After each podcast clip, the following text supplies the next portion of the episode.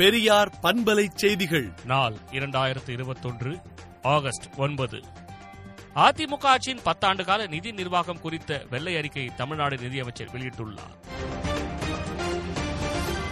தமிழ்நாட்டில் பொது சந்தா கடனில் ஒவ்வொரு குடும்பத்திற்கும் ரூபாய் இரண்டு லட்சத்து அறுபத்து மூன்றாயிரத்து தொள்ளாயிரத்து எழுபத்தி ஆறு கடன் சுமை உள்ளது என்றும் தமிழ்நாட்டில் கடந்த ஐந்து ஆண்டுகளில் ரூபாய் ஒன்று புள்ளி ஐந்து பூஜ்ஜியம் லட்சம் கோடி வருவாய் பற்றாக்குறை ஏற்பட்டுள்ளது என்றும் தமிழ்நாடு நிதியமைச்சர் பழனிவேல் தியாகராஜன் தெரிவித்துள்ளார்.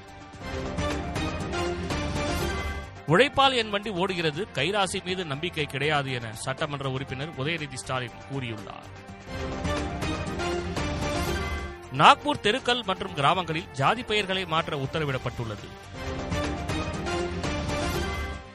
ஒன்றிய அரசின் மின்சார சட்ட திருத்த மசோதாவுக்கு மேற்கு வங்க முதல்வர் மம்தா பானர்ஜி எதிர்ப்பு தெரிவித்துள்ளார்.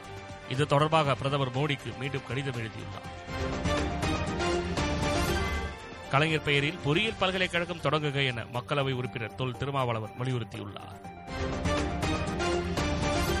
திருத்தணியில் பழங்குடியினர் சான்றுகள் இலவச வீட்டுமனை பட்டாக்கள் மற்றும் முதியோர் ஓய்வூதியத்துக்கான ஆணைகளை பால்வளத்துறை அமைச்சர் சாமு நாசர் நேற்று வழங்கினார். இந்தியாவுக்கு கூடுதல் தடுப்பூசிகள் வழங்க அமெரிக்க எம்பி வலியுறுத்தியுள்ளார். ஆப்கானிஸ்தானில் மேலும் ஒரு மாகாண தலைநகரை தாலிபான்கள் கைப்பற்றினர். விடுதலை நாளேட்டை விடுதலை டாட் இன் இணையதளத்தில் படியுங்கள்.